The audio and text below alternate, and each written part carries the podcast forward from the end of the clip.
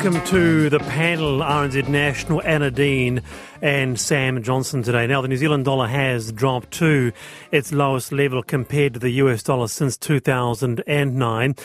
The New Zealand dollar was trading at just over 56 US cents and 87 Australian cents uh, this morning, having fallen in value by 19% against both currencies over the past year. Now, the decline of the New Zealand dollar was due to the increase in the US dollar as people moved their capital back to the US as it was perceived to be safe. Now, Governor of the Reserve Bank, Adrian Orr, said inflation uh, at 7.3% was too high, but was coming down. So, to explain that all, we thought we'd get Cameron Bagrie on, economist from Bagrie Economics. Kia ora, Cameron. Uh, good afternoon. Would it be just the New Zealand dollar declining against the US dollar? Am I right? Well, we're, we're down against the Australia dollar a little bit. So if you go back you know, 12 to 18 months ago, we were up pretty comfortably in the 90s against the Australian dollar. And now we're back down around 88 cents. So, so we're down against that too as well. But I guess the, the big story here in regard to currencies is that currencies are two-sided coins. And the US dollar has gone up just about across everybody across the board. Right. US dollar goes up, while New Zealand dollar, Australian dollar, the British pound, the euro, everybody else is headed south. And this is down to the United States trying to tame their inflation? You know, they, have got the same inflation problem that other countries have got around the globe, and the US Federal Reserve has been pretty front-footed in regard to what they're going to be doing. They're going to be lifting interest rates, you know, reasonably aggressive. So we're seeing both what's called short-term interest rates, you know, the, the lever that the US Federal Reserve pulls, but also long-term interest rates. So if you look at a, a US 10-year bond, you know, 12 months ago, US 10-year bond was around 1.6%. You know, well, last night, US 10-year bond was trading up around 3.8%. You know, so there's a lot of money that's uh, flocking into that United States economy. They've got a big liquid, uh, deep bond market. You know, we're seeing risk appetites are waning around the globe when risk appetites wane and risk aversion is up, then you tend to see a bit of a flight for quality, and that flight for top quality tends to support the US dollar. A flight for quality supports the US dollar, yeah. Uh, so, who's going to hurt here? Importers and those who buy imported goods, Cameron. Um, are they really going to be feeling it? Yeah, importers, importers uh, also that overseas holiday is just getting progressively more experience if you go into a destination that's US dollar denominated. The currencies are just relative price variables. So they, they effectively, they, it, it screws the scrum. And what we're seeing at the moment is that, of course, that, that scrum is being screwed in the favour of the export sector. So that supports the dairying, you know, red meat, forestry, okay. manufacturing exports. It supports your foreign tourists coming into New Zealand and spending a bit of money. But of course, the, the side that loses on the other side is the poor old domestic consumer here in New Zealand because of the price of those imported products is moving up as the New Zealand dollar moves south. And, and Dean, that would include you, the price of uh, imported products, you know, uh, be it um, uh, your local goods, your produce, those pair of shoes that come from out, out of the country? Yeah, exactly. What about you, Anna? Anna, uh, can you hear me? Uh, yes, I can hear you. Yeah. Um, my uh, my first thought in relation to that was really around, you know, okay, don't buy any sneakers online and things like Yeah. that. But maybe that's not a bad thing. And actually, it just reminds everybody again to stay local, shop local, particularly coming into this Christmas season. If we're going to get a lot of tourists coming Oh, yeah. through, um, yeah, it feels like everybody kind of we go into these doom and gloom cycles, but um, given inflation is so high around the rest of the world, um, I'm interested to know, Cameron, if you if you feel like you know we're we're doing okay, or should we be alarmed? Well, we are doing okay, but doing okay is the understatement of the year. Yeah, New We're Zealand doing well. ball- New Zealand has knocked the ball out of the park Awesome. over the past two, two, two years. Yeah, we've benefited strongly from what's called sugar candy economics. Yeah, that's printing a lot of money, borrowing a lot of money, house prices moving up, the government borrowing a lot of money. And unfortunately, the byproduct of that is what's called an inflationary bonfire. And at the moment, to get that, that inflationary bonfire under control, or that inflationary thief back in jail, there's, there's a price to pay on the other side. And the price to pay on the other side is that in order to tame inflation, interest rates move up, interest rates move down. It's not good for asset prices. The house prices, equities are falling. It's not good for economic growth. And of course, we're going to face an awkward trade-off over the next sort of 12 months to get inflation under control. The sacrificial pawn, or one of them, is going to be higher unemployment. You know, so we've got one evil out there that we want to control, or there's another evil that we're going to unlock on the other side, which is going to be people out of jobs. So it's a bit of a crazy choice in regard to what we face. Oh.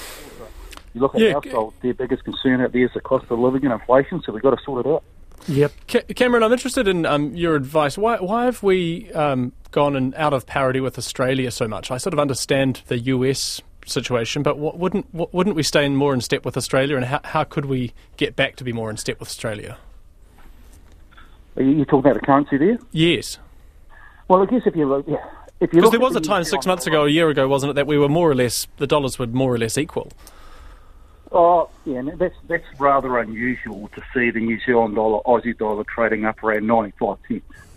Right. Up around that sort of level. We're, we're on the expensive part of the ledger. So, so if you step back and you think about yeah, little old New Zealand at the moment, we've got some common denominators with a lot of other countries in regard to things like high inflation. So everybody's seeing high interest rates. But of course, currencies also reflect what's called domestic fundamentals. So if you ever look at yeah, New Zealand's domestic fundamentals, we saw a current account position, which is our national checkbook with the rest of the globe. Now that was $28 billion in the red, you know, 7.7% of GDP.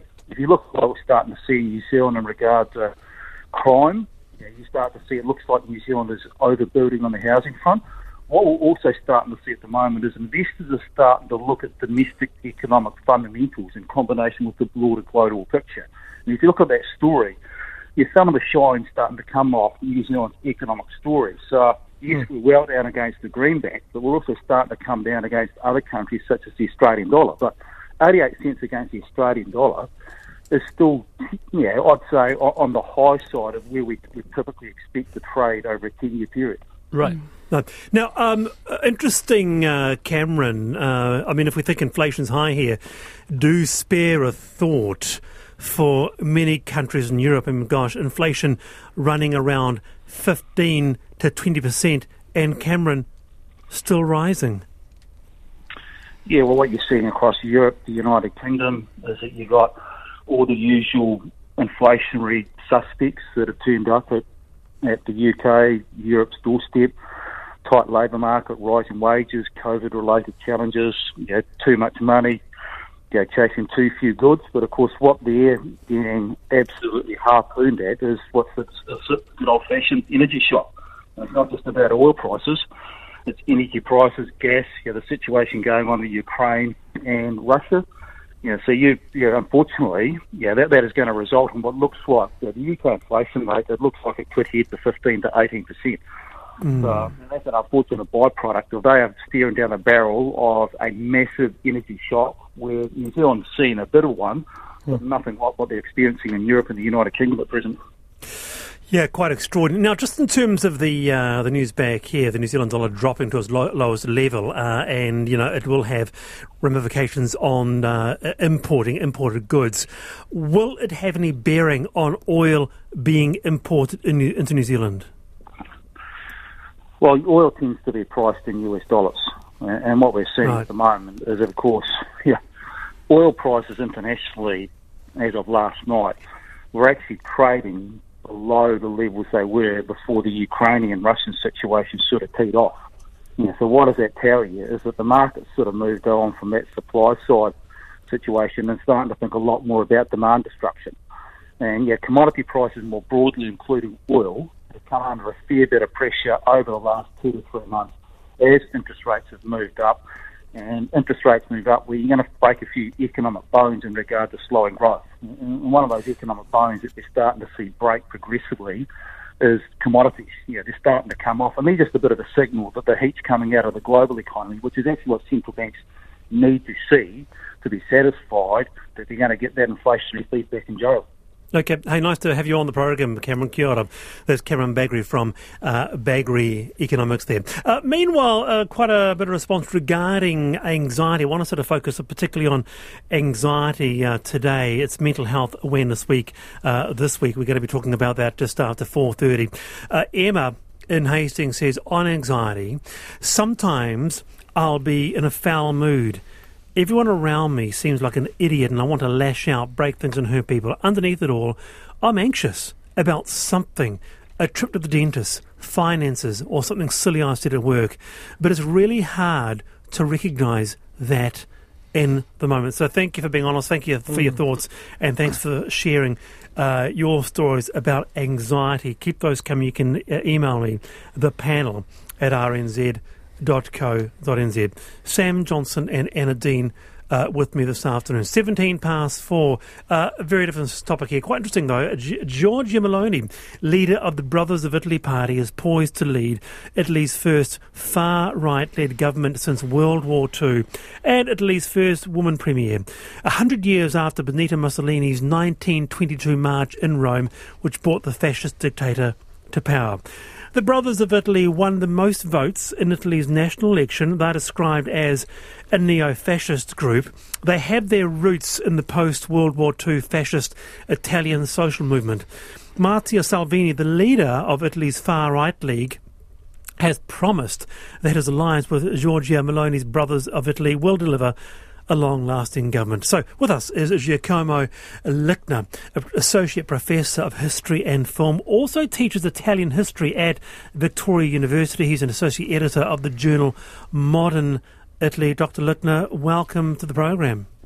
Oh, kia ora, Wallace. Thanks for having me. Kia ora. Did you see this coming? Did Italy see this coming? Um, yes, uh, is the short answer. The, um, the results of this election were pretty much sealed the moment immediately after the Draghi government's collapse, uh, when the the parties kind of cast around for coalition partners, and um, the centre left was unable to put together a coalition while while the the, the, the centre right and far right um, um, did manage to to strike a coalition uh, deal, and at that point there was really no competition, uh, which is borne by the numbers. Uh, the, the, the right wing bloc has won in 98 provinces out of 105, so right across the country. What does their win mean, do you think, if anything?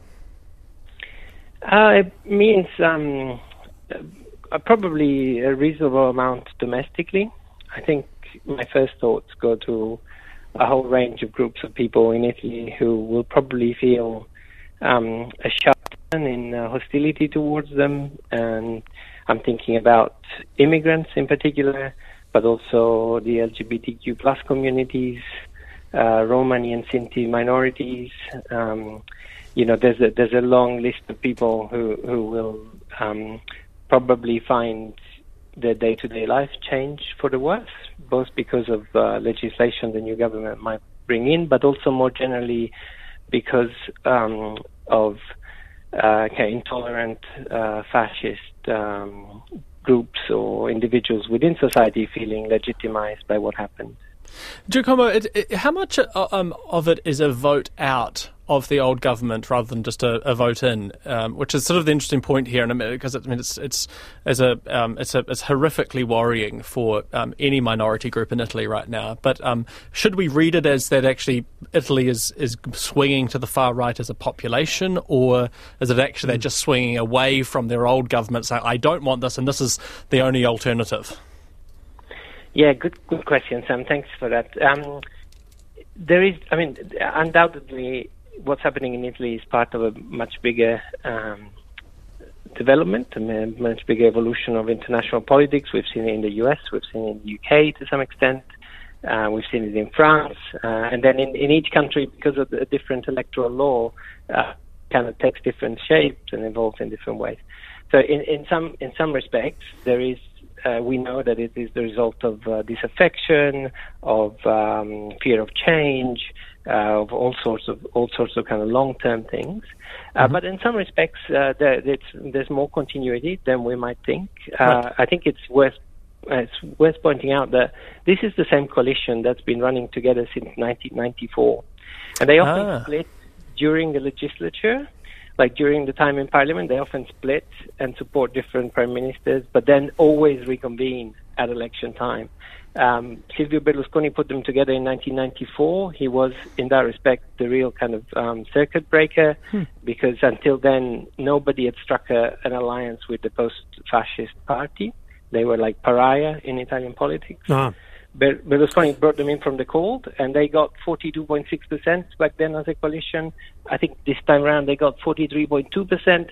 So the kind of bloc hasn't changed that much, but there are shifting internal support dynamics between the three parties.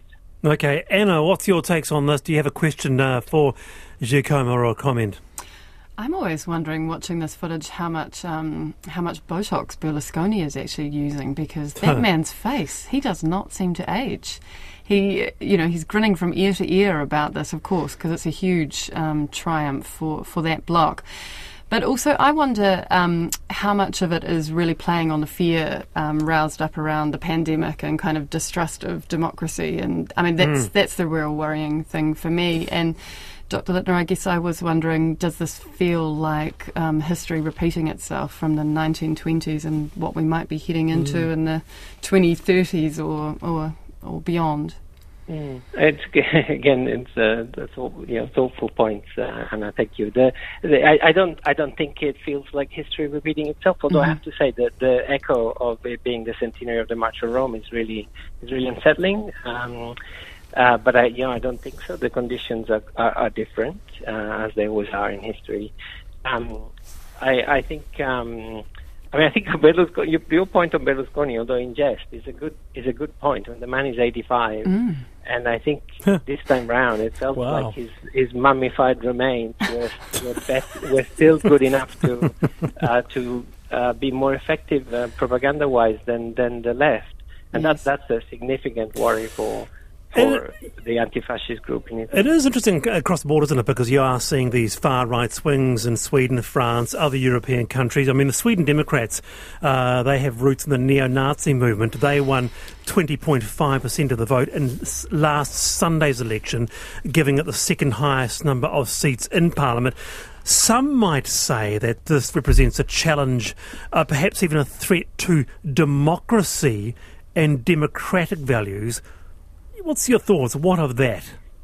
I, I, th- I think in Italy's case, um, although I am worried, uh, I think the country has some antibodies that have been hard won and nurtured over decades.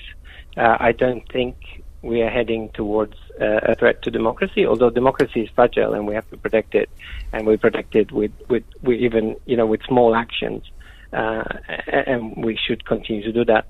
The, um, uh, so yeah, I don't I don't think that's where we're heading.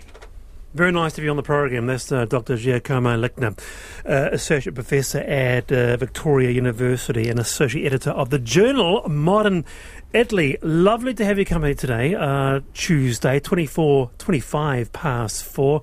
Sam Johnson and Anna Dean with me today. Thank you very much, by the way, of your feedback uh, around the issues of anxiety. We talk about that just after 4.30.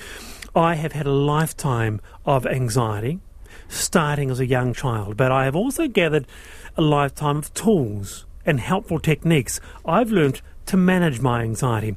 Attending a weekly support group where others share the journey and we are learning coping strategies, it's been the most useful thing that I've done for uh, my anxiety. So thank you very much for that, and we uh, hear about that, uh, well, actually, very soon on the program. But I wanted to uh, come to this. I came across this really interesting item in The Guardian about one Jill Craven, who, as a child, would do anything to avoid swimming lessons, but many decades later, she was advised to swim as part of her recovery after a surgery. And so, at the age of 69, she learnt at last to swim. And this got me thinking what skill came to you a little later in life? So, I'm going to start here, a bit embarrassing two, let's do two. Let's do two. So at the age of 13, I learned to ride a bike.